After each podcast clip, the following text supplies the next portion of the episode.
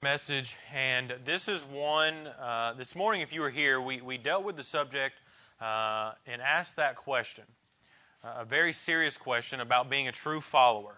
And uh, are you a phony or are you a follower? And that's a question we all have to ask ourselves, and it's something that, as, as a daily a reminder to ourselves, that we have to make the decision whether we are going to be a follower or not.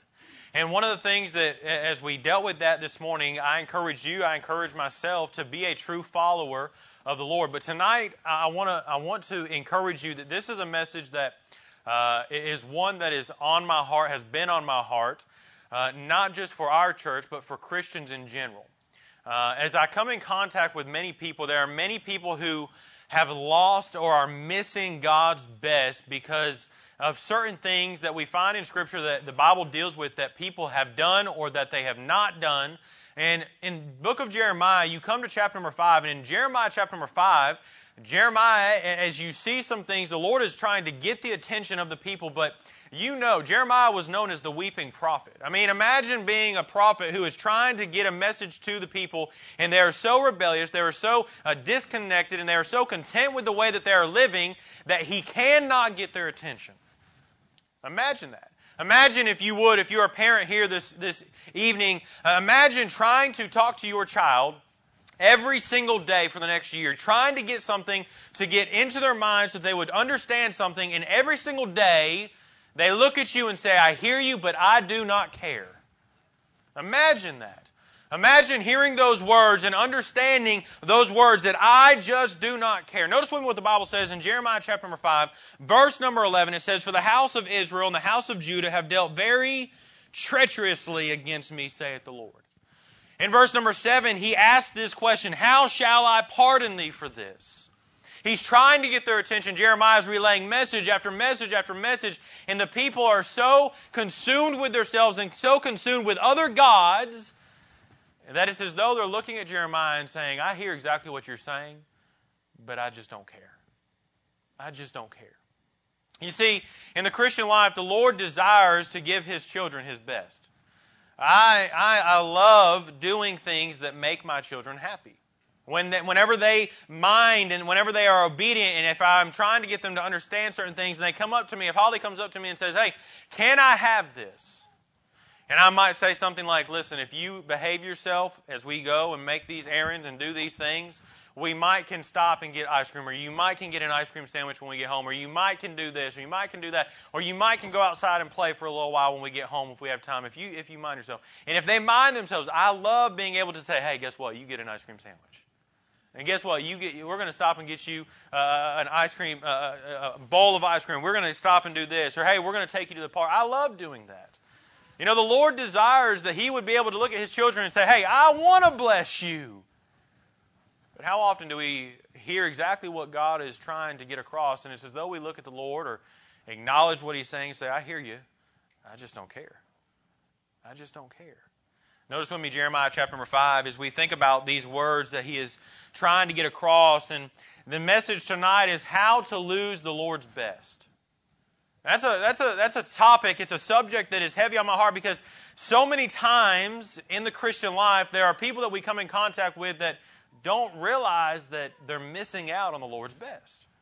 They're missing out on all that God has for them. Go with me while you're holding your place in Jeremiah chapter number 5 because you, you might not believe that we find that there are certain things that get the, the point across as far as what the Lord desires to do. Notice with me, if you would, Psalm chapter number 1. Psalm 1, if you would.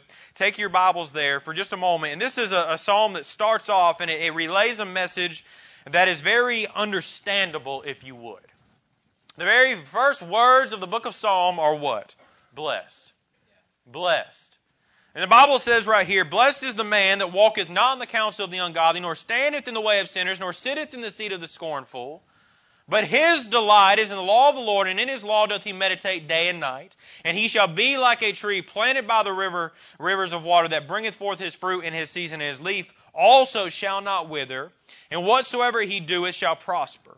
The ungodly are not so, but are like the chaff which the wind driveth away. Therefore the ungodly shall not or shall not stand in the judgment, nor sinners in the congregation of the righteous. For the Lord knoweth the way of the righteous, but the way of the ungodly shall perish. I mean, it starts off and it says, Hey, you want to be a blessed person? You want to experience God's blessing? You want to experience a happy life that is filled with just all of what God has for you? Blessed is the man that walketh not in the counsel of the ungodly, nor standeth in the way of sinners, nor sitteth in the seat of the scorn. I mean, it gives us a blueprint right here to start off the book of Psalms of, hey, you want to be a happy individual. You want to enjoy life. You want to be a, an individual that's not walking through life and saying, man, why is it so hard? As we went to Psalm 119 this past Wednesday, or actually the Wednesday before, and we were dealing with this, there are some things that God never intended for us to experience, such as heartache, such as trials that were never intended for us to, uh, to experience, but we brought it upon ourselves because we looked at God as He was eh, right here saying, Blessed is the man. Hey, don't do this. Go down this road. And it's as though we looked at the Lord and said, No, we're, we're, we, I hear you. I just don't care. God says, I never intended for you to feel that pain. I never intended for you to, to go down that road and to experience all that you've had to experience. And so this evening we come to Jeremiah chapter number 5 and we ask ourselves how to lose the Lord's best. And I'm going to be a little bit, uh, in such a way, I'm going to tell you if you desire to lose the Lord's best, here's the things that you need to do that we find in Jeremiah chapter number 5. In Jeremiah chapter number 5, we'll jump right into it. Notice with me the very first verse. The Bible says, Run ye to and fro through the streets of Jerusalem, and see now, and know, and seek in the broad places thereof, if ye can find a man, there be any that executeth judgment, that seeketh the truth, and I will pardon it. Jeremiah comes onto the scene and he's traveling through the streets and he's trying to see if he can find one person that would seek the truth. And he's trying to find one person that the Lord says, hey, if you can just find this one person, just one, you won't have to worry about some of the things that are about to come. You won't have to worry about some of the consequences. If you want to learn to lose God's best, if you want to know how to lose God's best, number one, stop seeking the truth. Stop seeking the truth. I believe if we were all being honest with ourselves this evening, if you were to put, be put in a situation where uh, it was uh, a situation where if you didn't find out the truth, your life would be put into harm's way, you would say, No, I need to find out the truth. I need to know how to make sure that my life is not put in harm's way, that I'm not going to make a mess of things, that I'm not going to be hurt, that my family is going to be taken care of, that none of the things that are not intended for me to experience, that I'm going to make sure that I stay away from those things because if there's a right way to do something, I need to make sure, and if I, if I go down this road, I'm going to get hurt. I don't want to know that. Can I share with you this evening? That's found right here in this book. You want to make sure that you live a life that is, that is going to be uh, right down the Lord's path and making sure that you're walking with the Lord and you, you make sure that you're doing things the right way. And hey, you might have some days where people might say something that might hurt your feelings, but there, the Lord is always going to be with you and He's going to help you through those times and He's going to bring uh, the, the peace and the grace and the mercy that you need. But there are some things that we find in this book right here and we look at it and say, I hear it, I just don't care. it's like I was having a, a conversation a couple of years ago and I made this statement. If you and I were to have a debate tonight, let's just say you come up to me or if I come up to you and we just I just I just pull uh, something crazy out of the sky and we just start debating something crazy. I mean it's just something that's like, dude, this is a waste of time. We could both go on YouTube. We could go, both go on to Google and we could type in what we believe and we're going to find someone who believes exactly what we believe. Can I share with you, if you want to find someone who is going to give you all the answers that you want to hear instead of the truth that you need to hear, you can find it. It's not hard. You can type it in Google. You want to disregard the Word of God. You can find someone who believes what you believe or find someone who doesn't believe the truth of this book just as easily as you type just a couple of words. But the Word of God is clear here. He says, Run ye to and fro through the streets of Jerusalem and see now and know and seek in the broad places thereof if you can find a man. If there be any that executeth judgment, that seeketh the truth, and I will pardon it. The Word of God has much to say about seeking the truth of God's Word. The Word of God has much to say about finding yourself seeking God's Word and what it has to say in the commandments of God's Word. The Bible says in John 17, 17, sanctify them through thy truth. Notice these words, thy word is truth. John 5:39 Search the scriptures for in them ye think ye have eternal life and they are they which testify of me. In Lamentations 3 verse number 40 let us search and try our ways and turn again to the Lord. Psalm 139 it goes from not only us searching the scriptures but hey Lord how about you search us? And he says this right here in verse 23 Search me, O God, and know my heart. Try me and know my thoughts. You want to learn how to lose God's best? Stop seeking the truth of God's Word.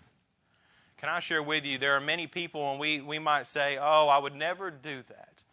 But sometimes we don't even realize that we've stopped searching the truth of God's Word. We find ourselves maybe months into a situation where we're going through something or we're experiencing a hardship, and all along we are sitting there trying to figure out all the solutions. We've typed in Google, we've gotten help books, we've, we've sought counsel from people, but never once do we seek the truth of God's Word and say, Lord, help me to understand this. Lord, what am I going through? Why am I going through this? Lord, what do you have for me to see out of all of this? And so you want to lose God's best? Stop seeking the truth of God's Word. I love, and I've, I've emphasized this over the last couple of, of months, and, and we've talked about this. Brother John and I have had conversations about this. I love having, I mean, my library has book after book after book. You walk in the house, uh, there's books in certain places, and Miss Kelly's getting on to me all the time saying, "Would you just put your books away?" I mean, that, that's just that's how I, I've got books everywhere. I enjoy reading. If I'm in in a certain place in the house, I love to be able to grab a book and just be able to sit down right then and there. And and I don't sit there and read for 45 to 50 to minutes to an hour and try to read six chapters at a time. That might just be two or three pages. But can I share with you, I enjoy some of those books. But those books ought to never replace this book right here. And the truth of the matter is, many times in our own lives, we have replaced this book with so much other stuff. We've even replaced it with the opinions of man.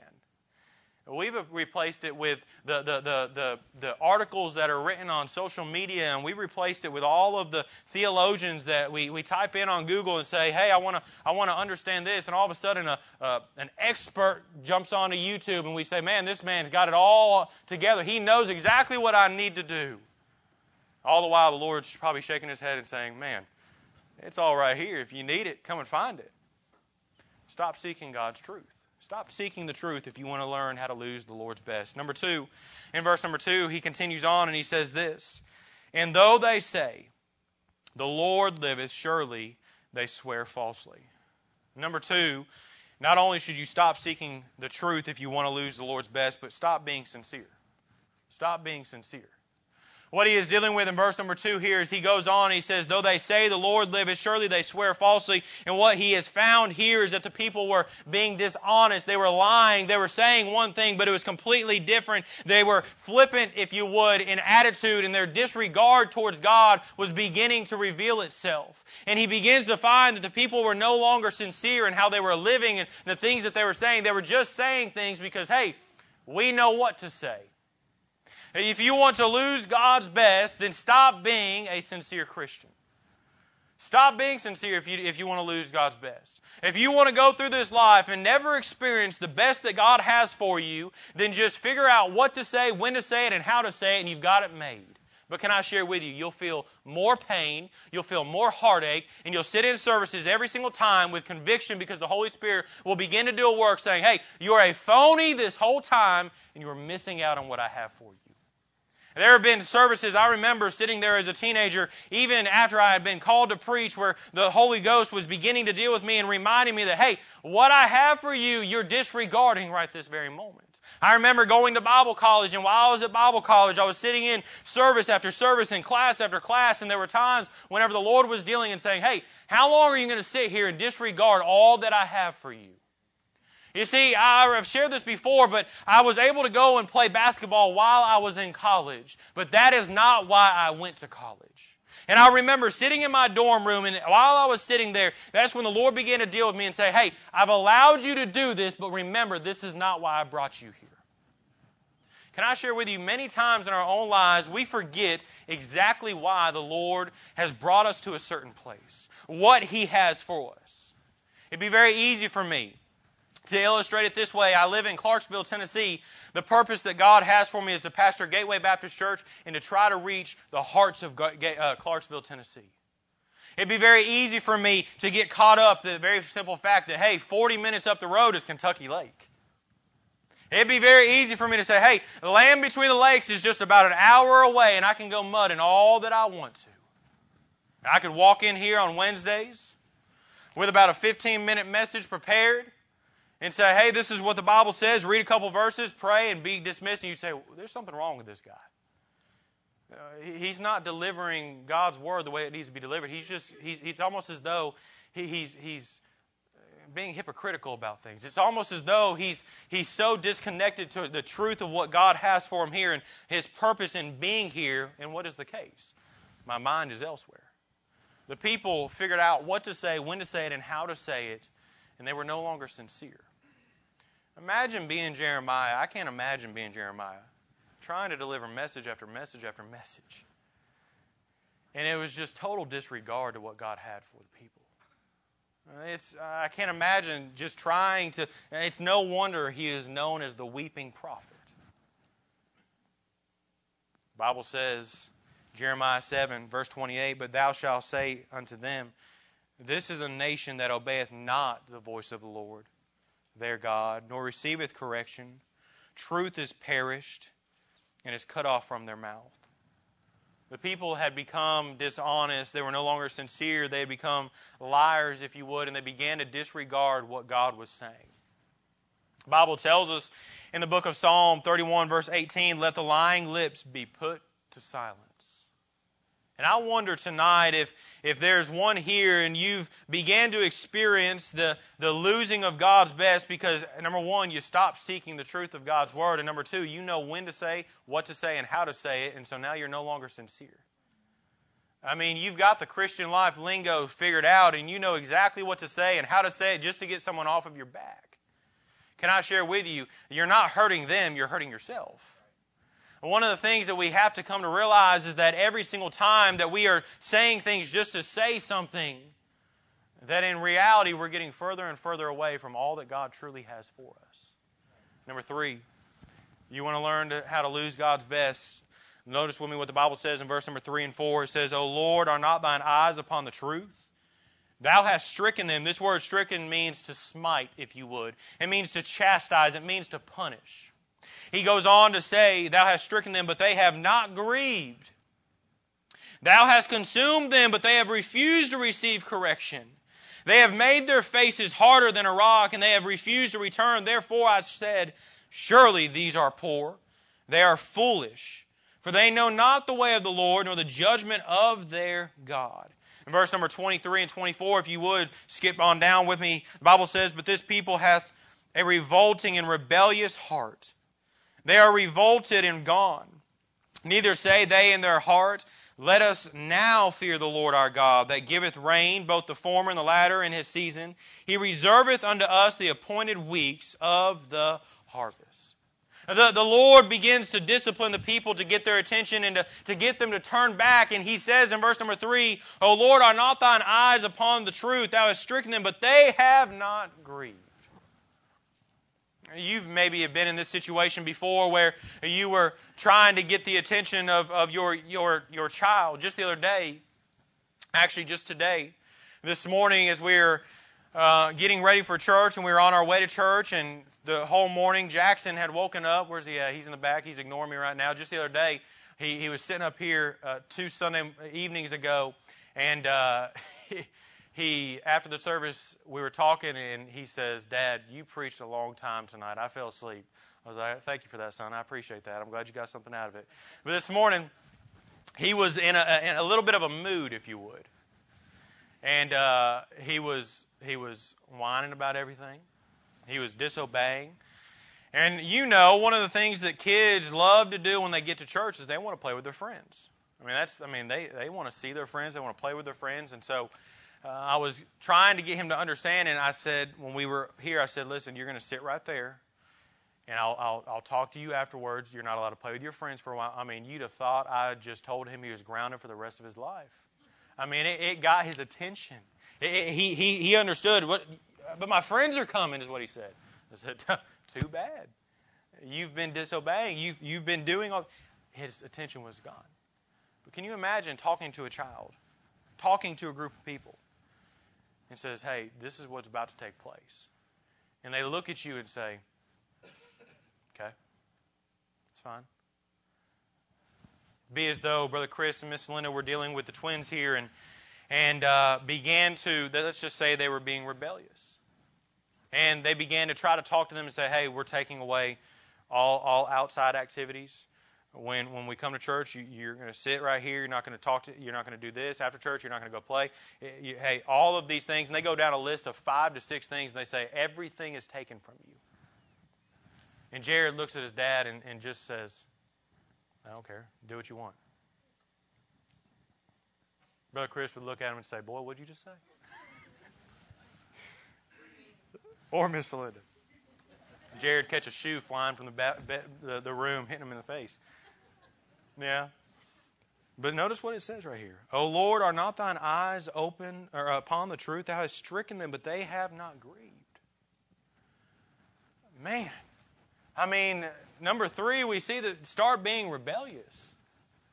Just start being rebellious. In verses 23 and 24, he goes on to say, but this people have a revolting and rebellious heart. They are revolted and gone. Neither say they in their heart, Let us now fear the Lord our God that giveth rain both to the former and the latter in his season. He reserveth unto us the appointed weeks of the harvest.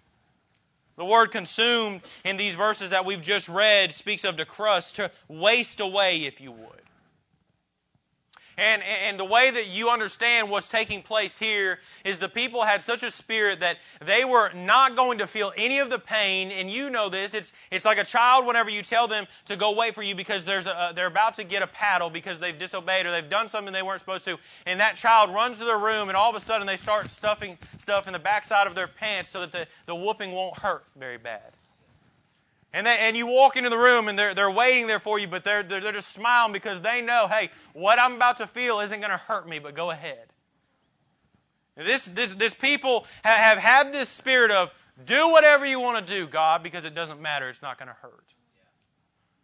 And do whatever, hey, you're going to take things from me, do it. It doesn't matter if you would. And the rebellious spirit begins to creep in. The rebellious spirit begins to take over. Verse number four, he says this in this chapter. He says, Surely these are poor, they are foolish, for they know not the way of the Lord. A couple of months ago, we spent some time looking at a passage of Scripture and, and discussed this subject of ignorance isn't always so bliss. Ignorance isn't always so bliss. And as you begin to come to this portion of Scripture, these people have begun to become ignorant of these things. And they began to dismiss these things, and he says, Surely these are poor, they are foolish, for they know not the way of the Lord, nor the judgment of their God. They were ignorant of these things, and one of the things this word foolish means, it means to act foolishly. They begin to do things and say things in such a way that it almost caught you off guard. It was almost in such a way that you, because you knew that they knew what they were supposed to be doing and the ways that they were supposed to be walking, that it took him back and he was saying, What is going on right now? Why, why is this behavior happening? Why are they acting this way? You know this. Ignorance leads to mistakes. All of a sudden, they're making mistake after mistake after mistake. And ignorance leads to missing God's will and His blessing. And ignorance means to unhappiness without even realizing it until you get down the road.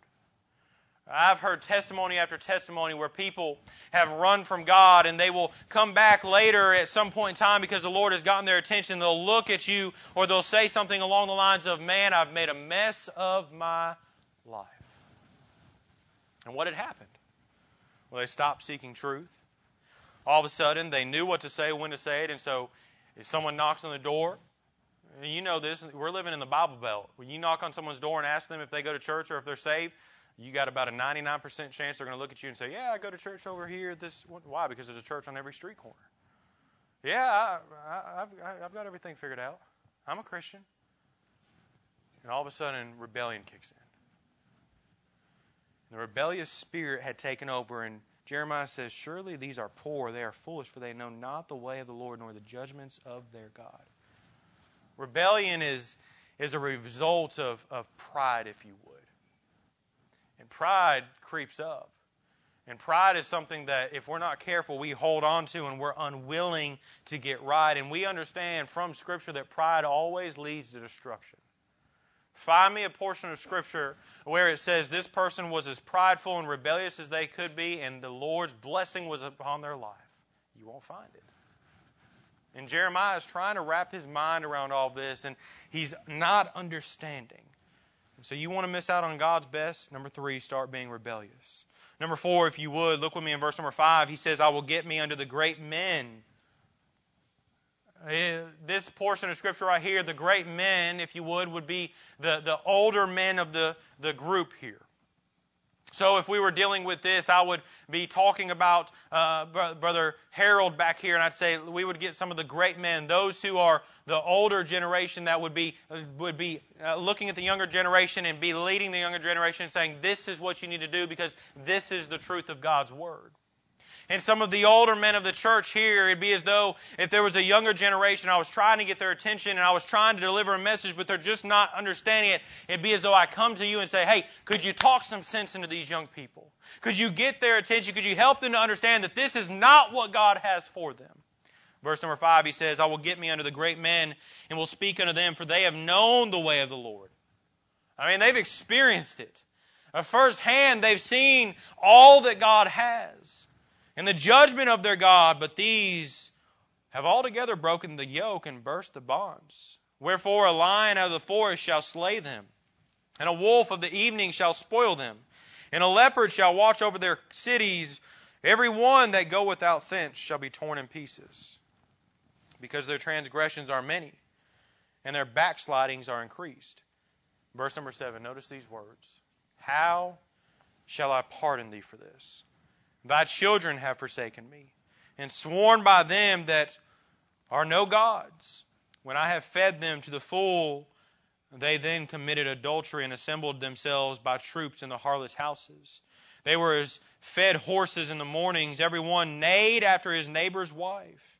Shall I not visit for these things, saith the Lord? Shall not my soul be avenged on such a nation as this? Go ye up upon her walls and destroy but make not a full end.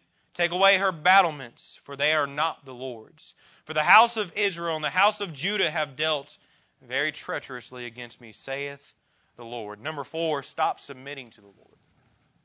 It'd be as though this evening I go and I am trying to deliver a message to the young generation that, hey, this is not what God has for you. You're going down a road that is not pleasant. You're going to feel pain. You're going to feel hurt. That was never intended for you and I go to Brother Harold and I say, hey, Brother Harold, I need you to round up some of the, the men of the church that are uh, have experienced some of these things and have, that, that know the ways of the Lord, that know the truth of God's Word, only to find out that Brother Harold's just as bad as the younger generation. That Brother Harold has forsaken the Lord just like the younger generation has.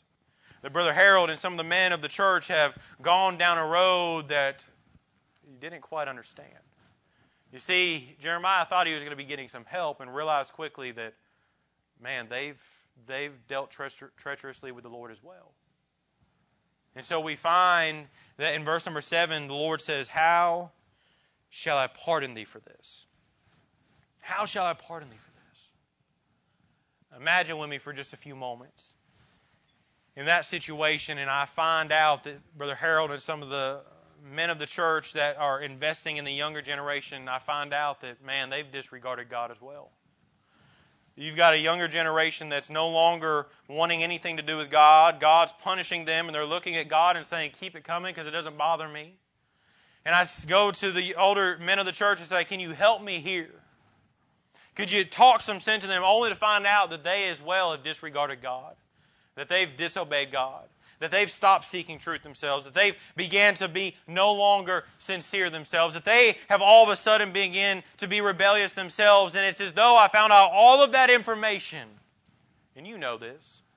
When someone begins to go down a slippery slope, it breaks your heart it, it, it, shatters your heart when you see someone going down a road that is not meant for them and you see all of the pain and the destruction that's about to enter into their life and the, the struggle that they're about to face. It breaks your heart because, man, what could God do? As I've said time and time again, one of the most discouraging uh, statements that could be, or one of the most encouraging statements could be, is man, that young person had so much potential. Had so much potential. Man, what a discouraging statement. The other side of it is the encouraging part. Man, that person has a lot of potential. Man, that word potential can be gone in the negative or in the positive depending on how it's used. Know, I imagine is if I were to find all that out, I would sit there and I'd say, What happened? you, you knew the truth of God's Word. You experienced God's blessing. You knew all of these things, and we're trying to reach the younger generation. Now you've gone this way too. The Lord says this in verse number 7 How shall I pardon thee for this? Verse number 11 For the house of Israel and the house of Judah have dealt very treacherously against me, saith the Lord. Verse number 12, notice with me if you would, the Bible says, They have belied the Lord and said, It is not He, neither shall evil come upon us, neither shall we see sword nor famine. And he goes on. In number 5, we see this start deceiving yourself. You want to miss out on God's best? Start deceiving yourself.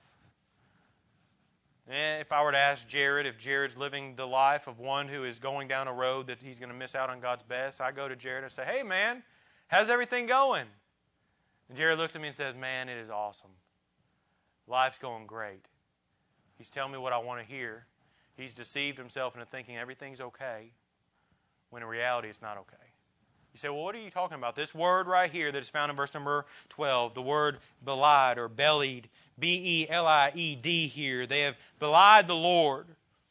It means this to lie, to be untrue, to cringe, to grow frail.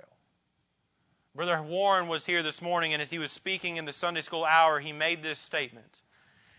When he was in the high school years, as he was about to be out of high school and as he was struggling, he said, he was pursuing the golf life and he was trying to get away from the Lord. And he made this statement anything that had to do with God or church, he cringed about. He couldn't stand. He couldn't handle, if you would. In this passage of Scripture, it helps us to understand that they had come to the place where anything that had to do with God, they cringed at. You know that, that feeling of cringing? It's just something that's like you, you can't handle it. Imagine with me for just a moment. You want to know the feeling of being uh, of just cringing? Imagine one of these ladies that have long nails coming in and taking their nail and rubbing across a, a whiteboard, if you would, or a chalkboard. Some of y'all just felt exactly what I'm talking about, didn't you? It's, you, you feel it. You, you, it's just cringing. It's exactly the, the picture here. Spiritually, the people were cringing at God and anything God had to do with them. They had such a disregard, and they began to deceive themselves into thinking that everything was going to be okay. He says this It is not He, in verse number 12, neither shall evil come upon us. They had talked themselves into believing that the lifestyle that they were living that everything was going to be okay, that God was not going to deal with them the way that they thought, and hey, he, he's not, it's, it's fine. They had lied to themselves, they had cringed at everything about God, and they began to believe the lie. And the longer you tell a lie, at some point in time, you'll begin to believe it yourself. And they began to cringe and they began to lie to themselves to such a point where they believed that the lifestyle that they were living was okay and that punishment was not going to come. Can I share with you this evening that God has spoken in His Word and that there are consequences to sin? Sometimes we think, oh, I can do this and I can have I can have fun and, and, and, and sometime down the road when I'm in my 50s or in my 60s or in my 70s or at the end of my life, hey, I'll get right with God then. I share with you, consequences come when you sin. Whenever my children disobey, they face consequences. And just like us, when we disobey God and when we go against God and we disregard God and we go down our own road and our own path, whether you want to believe it or not, consequences will be faced. The people were cringing to such a point where they were no longer believing this would be the case. As the Bible says in verse number 12, it is not he, neither shall evil come upon us, neither shall we see sword nor famine. I mean, they really thought everything was going to be okay. You have a child in your home, and you have certain rules that are set in the home. These are the things you will say if you're going to live in. I remember growing up, and my stepdad used to always say, As long as you live in this house, you will do what I say. That was just understood. If he didn't like something that was, was being said, he'd look at me and say, We don't say that in this house. If he didn't like something he heard, he'd say, We don't listen to that in this house. If he didn't like something that was being watched, he'd say, Hey, we don't watch this in this house. I mean, it was just uh, understood. Hey, there are certain things, as long as you live. I remember, I, I mean, We, we were raised in, in a home where you, you took three to five minute showers. And I remember I, I'd complain about it every time. Like, That's just not enough time. He says, Well, as long as you live in this house, it's going to be enough time. I, and we'd go and we'd try to. My stepdad, he, he keeps the house set at like 76 degrees. Y'all are sweating just hearing those words, aren't you? And my Miss Deb's not, but I'm sweating already just thinking about this. And I'm one who likes it at 66, 67, 68. That, that's comfortable for me.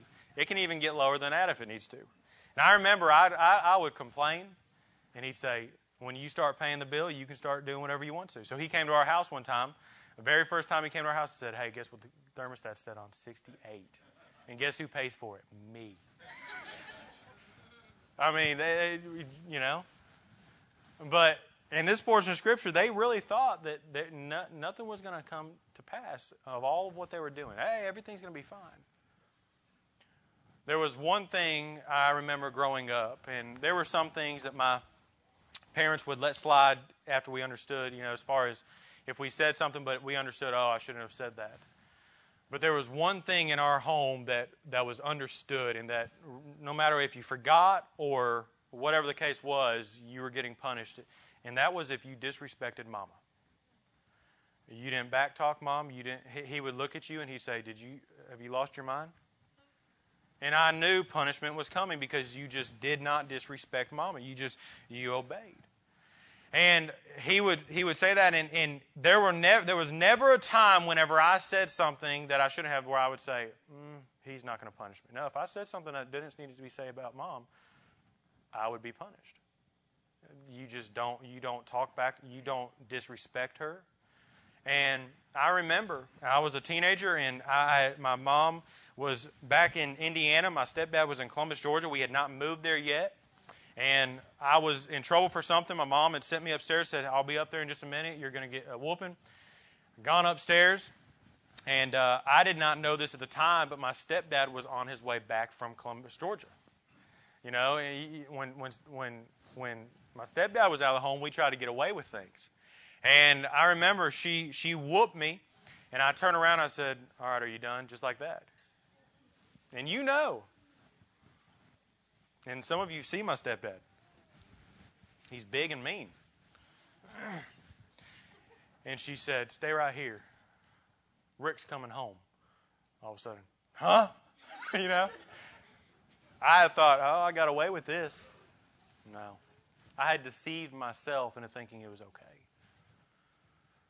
Can I share with you one of the saddest things in the Christian life is when young people or just Christians in general deceive themselves into thinking that the sinful life that they're living is okay.